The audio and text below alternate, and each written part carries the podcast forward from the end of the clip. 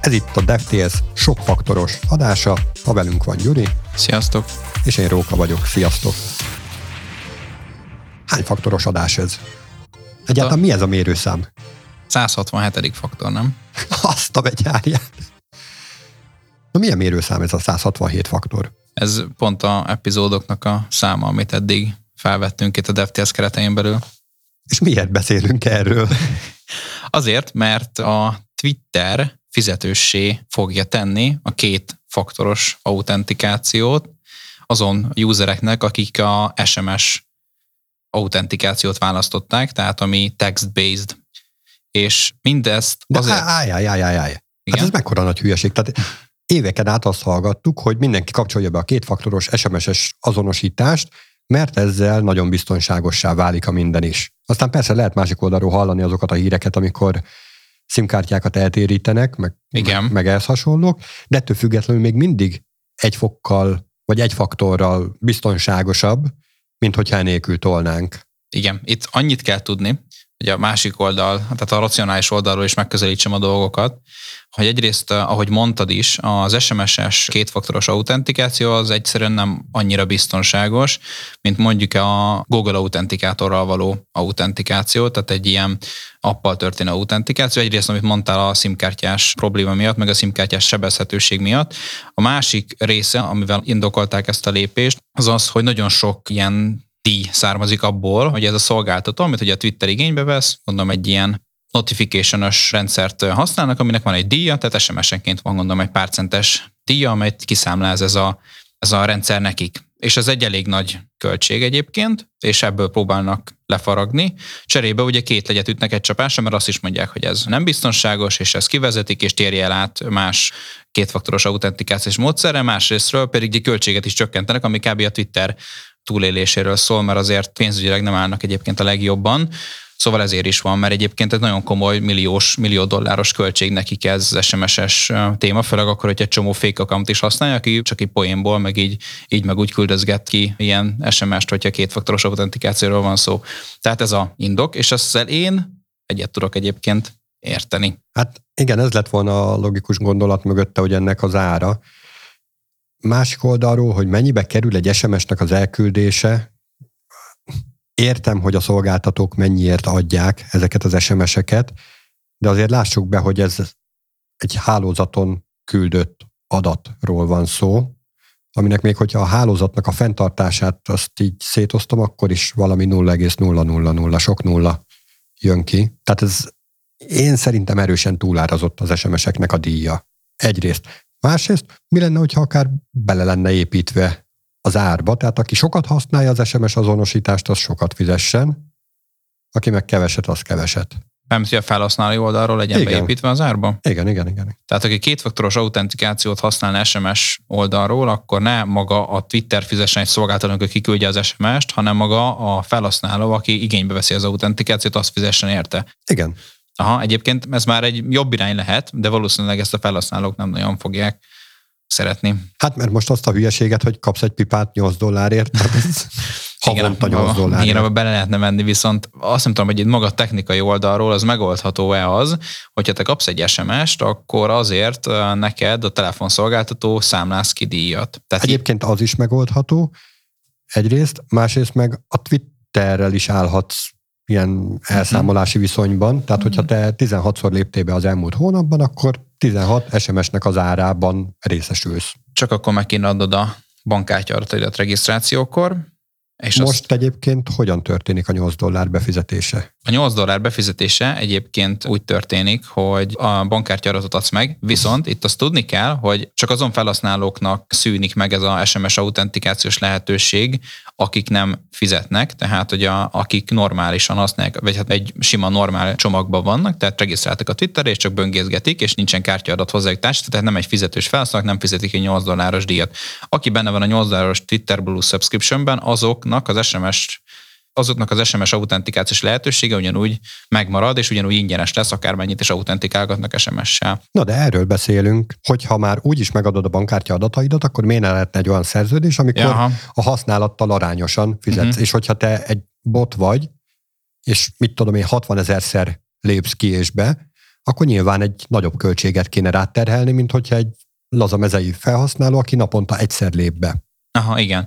És hogyha most esetleg eltekintünk attól, hogy igazából ez egy pénzes szolgáltatás, menjünk át a security részére, tehát hogy az is egy megfontolandó érv, hogy ugye az SMS, mint kétfaktoros autentikáció, a leggyengébb formája a kétfaktoros autentikációnak, tehát hogy itt azért ez is benne van a pakliban, hogy azért próbálja a felhasználókat arra a dologra irányítani, hogy azért esetleg használjanak, hogyha nagyon olyan benne vannak egyetekben, akár egy ilyen külső pendrive-os azonosítós téma, vagy ugye egy Google autentikátor alkalmazás, vagy egyéb ilyen más ilyen kétfaktoros autentikációs dolog. Hát azért, ugye mi a több faktor? Az egyik faktor az, amit te tudsz. Tehát mondjuk az e-mail cím és jelszó párosodat. De ezt mondjuk kiderítette valaki, mert egy kamerával megfigyelte a gépedet, mondjuk egy hőkamerával nézte a billentyűzetedet, és ahogy elhajoltál tőle, akkor látja, hogy hogy hűlnek ki a gombok, és akkor ebből majd vissza tudja fejteni, hogy te mit gépeltél bele. Tehát ez így simán kiderülhet, vagy mondjuk egy egyszerű keyloggerrel, vagy akármivel. Akkor egy másik faktor az, amit te birtokolsz, ugye ez lenne a, a telefonod, amire érkezik az SMS, hát el lehet ezt téríteni, azért nem annyira triviális, nem annyira egyszerű, és szerintem akik ezeket a szimkártyákat szolgáltatják, azoknak óriási nagy felelősségük van abban, hogy erre van lehetőség ezt eltéríteni. Tehát lehet, hogy ott is kéne söprögetni egy kicsit, és akkor milyen faktor van még? Ugye az, amilyen vagy. Ez mondjuk egy harmadik faktor lehet. Ugye itt a biometrikus azonosításra kell gondolni, iris, új lenyomat, arc, bármi, tehát amilyen te vagy. És ebből én nem gondolom azt, hogy hogy ki kéne venni az SMS-t. De mondjuk mindig is azon gondolkodtam, hogy hogy oldják meg azt, hogy mondjuk egy Google hogy oldja meg azt, hogy ők lazán mellényzsebből kifizetik azt a díjat, amitől ők azt gondolják, hogy biztonságosabb lesz a szolgáltatás. És nyilván a Google-nél hirdetésekből fogják kifizetni, tehát megvan mögötte az üzleti modell, de hogy a Twitternél ezt nem lehet.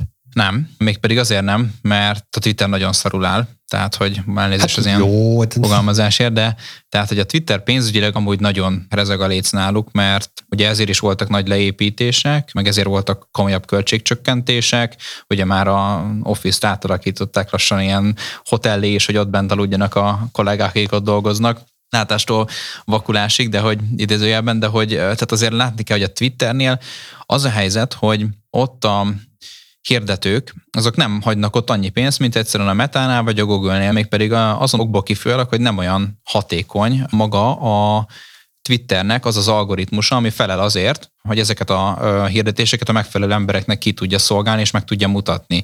Tehát ott nagyon ez a konverziós ráta az ott, hogy ilyen webshoposan fogalmazzak, az kicsit alacsonyabb, sőt nagyon alacsonyabb, mint a Google-nál a, és a Metánál, és ilyen szempont miatt azért ott kevesebb bevétel van így reklámból, már pedig a bevétel nagy része reklám, de mégis kevés ott a, ott a ilyen szempontból a fő pénzügyi összeg.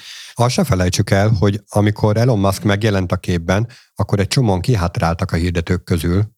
Tehát, hogy nem Igen. csak az algoritmusnak a hibája. Hát igen, de azelőtt is egyébként elég rossz volt ez a, vagy rossznak mondták ezt az algoritmus. Én ugye nem láttam ezt a kódot, meg valószínűleg azért nem én lennék az alkalmas ember, aki megmondja ezt, hogy ez mennyire hatékony, de hogy ott nagyon sokan mondták, hogy ez nem feltétlenül a legjobb. És ugye azért, mint végfelhasználó, ezt én is érzékeltem, tehát hogy tényleg, ahogy használom a Twittert, mert pedig szerintem ilyen naponta azért egy ilyen negyed órát félre eltöltök rajta maximum, akkor ott azért látom, hogy olyan hirdetések vannak, pedig ugye megadtam, a, tehát engedélyeztem a Twitternek az alkalmazáson, meg ugye a webes felületen is, hogy tudja követni az egész más browser historimat, meg keresésémet tudja követni, mindent ott engedélyeztem neki, ami ugye kell, kell itt mögöttem még itt az Apple-es eszközöknél kötelező megadni, és még mindig azt látom, hogy tényleg olyan reklámot ad nekem, meg olyan hirdetést ajánl, ami tehát ami abszolút nem. Tehát tízből legalább kettő, ha betalál, még ugye, hogyha egy Google-t használok, vagy egy Meta alkalmazás használok, ott azért ez tízből inkább ilyen hét vagy nyolc. Tehát itt, mint a végfelhasználó, úgyhogy teljesen laikusan nem értek hozzá az algoritmushoz, még így is el tudom mondani, hogy figyelj, hogy ez hát nem a legjobb. És hogyha nem a legjobb, akkor az azt jelenti, hogy kevesebb bevétel lesz ott, mert kevesebbet fognak odaadni az ottani hirdetők. Szóval ott elég komoly ilyen pénzügyi megfontolások vannak, és itt pont ez az SMS autentikáció, aki itt most áldozatul fog esni valószínűleg. Na és akkor mit látunk így a Twitterből? Megjött Musk, és mennek el a felhasználók, elmennek a hirdetők, és utána még a maradékot is megadóztatják. Hát ezt, ezt úgy hívják, hogy megszorítás, de én egyébként nem mentem el, meg azért maradtak. Tehát, hogy... És van pipád? Hát nincs pipám, ezt nem használom, úgyhogy nekem ez így is megfelelő amúgy, hogy látok reklámokat is, azért meg arra nincsen, nincs annyira szükségem. Úgyhogy igen, hát kíváncsi hogy mi lesz. Valószínűleg majd egy jó kis grafikonon egy év múlva meg fogjuk tudni mutatni azt, hogy egyébként a Twitter felhasználók száma hogy alakult így az elmúlt fél évben, és nem csak a regisztrált felhasználók, hanem ugye ez a havi, vagy akár napi aktív userek száma, az hogy néz majd ki. És néhány év múlva egy, nem egy grafikonon, hanem egy dátum formájában tudjuk megmutatni azt, hogy meddig élt hát azért még nem.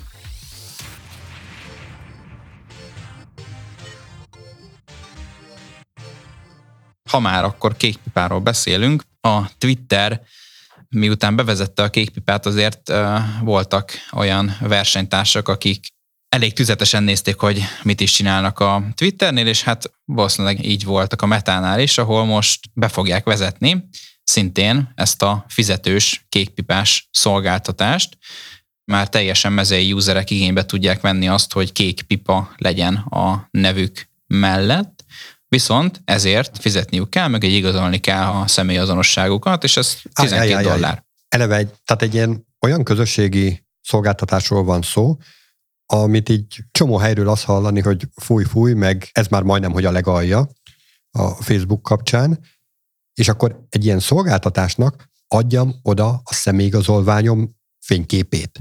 Aha. Igen. És mindezt azért, hogy utána még fizethessek is érte. Igen. Cserébe kapsz egy egy pipát. Kék pipát mellé, tehát hogy azért na. Tehát egy, egy ilyen CSS-ből oda tehető dolgot. igen. Hát igen. Egyébként azt látni hogy ez egy 12 dolláros előfizetés lesz a webes felületen, 15 dolláros pedig iOS-en, azért drágább iOS-en, mert ugye az Apple azért rásarcol egy 30%-ot mindenre is, úgyhogy ott azért emelték meg stílusosan, azért nincsenek nagyon jó viszonyban a Meta meg az Apple-et lehet látni. Várj, é... várj, hogyha te a Facebook accountodat Androidon és iOS-en is eléred, és Androidon kifizeted, és akkor iOS-en, amikor használod, akkor ott lesz a pipa, vagy addig, amíg ott használod, addig lekerül róla? Igen, tehát hogyha ezt úgy veszed meg ezt a kék pipát, hogy az iOS-es alkalmazáson belül rákattintasz a fizetésre, akkor minden egyes ilyen tranzakcióra az Apple sarcol X összeget, tehát egy X százalékot, ez általában 30 százalék, és ilyenkor, volt is ugye per az Epic Games meg az Apple között, hogy ilyenkor ugye azt lehet megcsinálni, hogy átirányítják az alkalmazásba egy webes felületre. És a webes felületen már nincsen ott a, az Apple-nek a middleman szerepe, és ott már webes felületen ott 12 dollár meg tud kapni. A kérdés a válaszodra, hogy ugye webes felületen megveszel a 12 dollárt, az abszolút lehet, és utána ott lesz az iOS-es alkalmazáson is. Tehát ebben szintén biztos vagyok, hogy ez így lesz megoldva. Tehát ez csak azért kell, mert ott van az Apple-nek a közvetítő szerepe. Ebből megint kinéz egy jó kis per.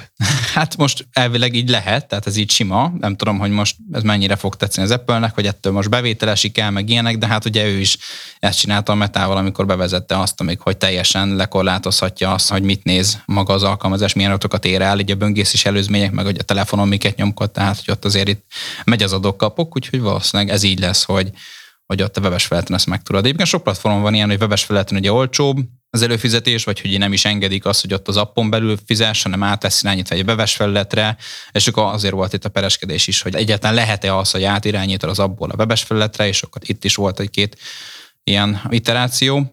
Úgyhogy ja, így néz ki, de visszatérve arra, hogy ennek most mennyi lesz az értelme, hát ugye nagyon sokan szeretnének, főleg az ilyen feltörekvő influencerek azért mit meg nem adnának egy ilyen kék pipáért, és hát most lehetőségük van ezt a pénzért megvásárolni. Azért itt van mögött egy üzleti modell.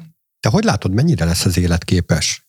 Mert én el nem tudom képzelni, hogy ez... Tehát az átlag nem fognak szerintem kicsikarni pénzt. Marika néni, a kis nyugdíjas, aki nézegeti ezeket a kis videókat, meg a unokáinak a képét, őt rohadtul nem fogja érdekelni, hogy ott legyen a kék pipa. Akiket említettél célközönség, ők meg szerintem nincsenek olyan sokan, hogy ebből érdemleges, vagy távolról is jól látható összeg.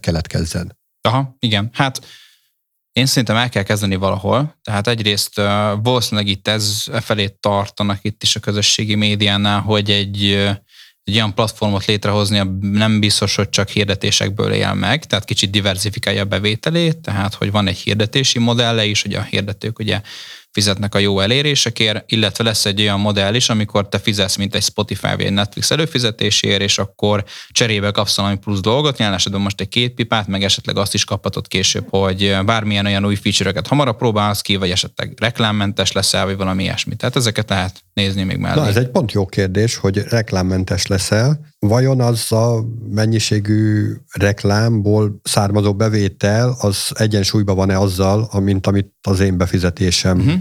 okoz? Mondjuk erre biztos megvannak a mutatószámok. Megvannak, ez egy, igen. Ez egy egyszerű pénzügyi döntés, vagy akár mind a kettőt lehet működtetni. Viszont én tökre el tudok képzelni egy olyan helyzetet, amit gyűlölnék, de ez tényleg így tiszta szívemből, hogy rákényszerítenek arra, hogy fizessek valamiért, és még utána reklámot is kapjak.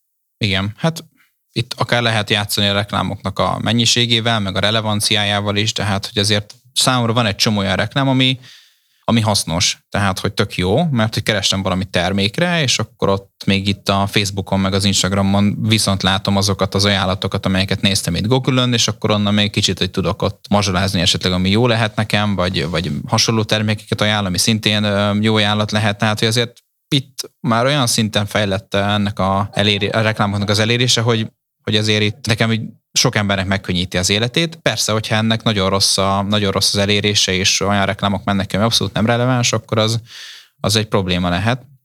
De szerintem itt a reklámmentesség mellett azért más benefitek is fognak majd realizálódni itt ennél a fizetős szolgáltatásnál. És tényleg, hogyha egy olyan, olyan feature setet kapnak a felhasználók, amely azért megéri az előfizetést, akkor szerintem ennek nincs akadály, hogy áttérjenek egy ilyen modellre is, és nem csak reklámbevételre. Hát megmondom őszintén, én nagyon szkeptikus vagyok mind a kettővel kapcsolatban. Szerintem a Twitter is be fogja zárni. Jó, túl nagy ahhoz, hogy azonnal bezárja a kapuit, de hogy azért érződik, hogy nagyon lejtmenetben van, és ez, ez inkább tűnik nekem kapkodásnak, mint egy jól átgondolt stratégiának, de ugyanígy a Meta esetén is inkább ilyen, hát próbáljuk ki mi is ezt a hülyeséget, hát hogyha lesz belőle valami. Hát igen, és itt azért ez a taktika is, mert azért Ausztráliában fogják először bevezetni, tehát hogy ott látni kell, hogy nem közvetlenül az összes felhasználó fogják ezt elérhetővé tenni, hanem itt Ausztráliában és Új-Zélandon lesz ezen a héten elérhető, tehát ők is próbálnak így haladni, hogy meglátják, hogy akkor ezzel mizu, tehát hogy hogy reagálnak rá a felhasználók, egy csomó analitikát gyűjtenek ezzel kapcsolatban, adatos statisztikákat mondnak le, és utána simán lehet, hogy amúgy az lesz, hogy figyelj, amúgy ez nem biztos, hogy működik, kaszáljuk el az egészet, tehát hogy ez kifejezetten így szokás. Azért volt már egy-két ilyen feature, amit így egy-két régió bevezettek, rájöttek, hogy ez így annyira nem pálya, és akkor visszaszorították, és akkor már nem is elérhető, tehát hogy ez egy bevett dolog, hogy ezért olyan célközönségeknél vetik be, aki tök jól reprezentálja így az egész felhasználói közösséget, és utána pedig, pedig ezzel kapcsolatban le vannak következtetéseket, vagy nyomatják tovább, vagy pedig utána elkaszálják az egészet. Én még azt is el tudom képzelni, hogy az a nagy mennyiségű munkaerő, akit mostanában elbocsájtottak, azokból szerveződik egy olyan újfajta platformot fejlesztő csapat, cég, akik ezeknek a platformoknak kihívói lehetnek. És nem arra gondolok, hogy valaki csináljon egy Twitter kettőt, ami pont ugyanúgy néz ki, csak ingyér van, vagy egy Facebook kettőt, ami pont ugyanúgy néz ki, csak ingyér van, vagy egy Instagramot, hanem hogy egy teljesen más megközelítésű, ugyanúgy, ahogy a YouTube-ot kihívta a TikTok, és mekkora sikert ért el, és erre gyakorlatilag a YouTube-nak válaszolnia kellett a, a rövid videókkal. Na, valami ilyesmire gondolok, hogy egy más jellegű platform, ami ezeknek kihívója lehet. Igen, és egyébként a felhasználóknak ez pont jó is lenne, mert ugye minél nagyobb a verseny, annál nagyobb az ösztönzés arra, hogy a cégek minél jobban teljesítsenek, és minél jobban járjanak a felhasználók kedveibe. És ez is azt támasztja alá, hogy azért itt a válságok, meg itt az elbocsátások alatt nagyon jó startupok szoktak születni, nagyon jó ötletek. Tehát akár például egy Airbnb-re gondolok, ami pont 2008-as válság környékén kezdett el formálódni, szintén ilyen hasonló background story-val, tehát hogy, hogy itt a nagy elbocsátások, meg ez a nagy minőségi humán erőforrás felszabadulás után azért itt tere simán lehet számítani, hogy olyan új közösségi média kihívók lesznek, akik ebbe simán bele tudnak szólni. Hogy itt már, akár hogyha Birialt említeném, akkor itt már van is egy-két ilyen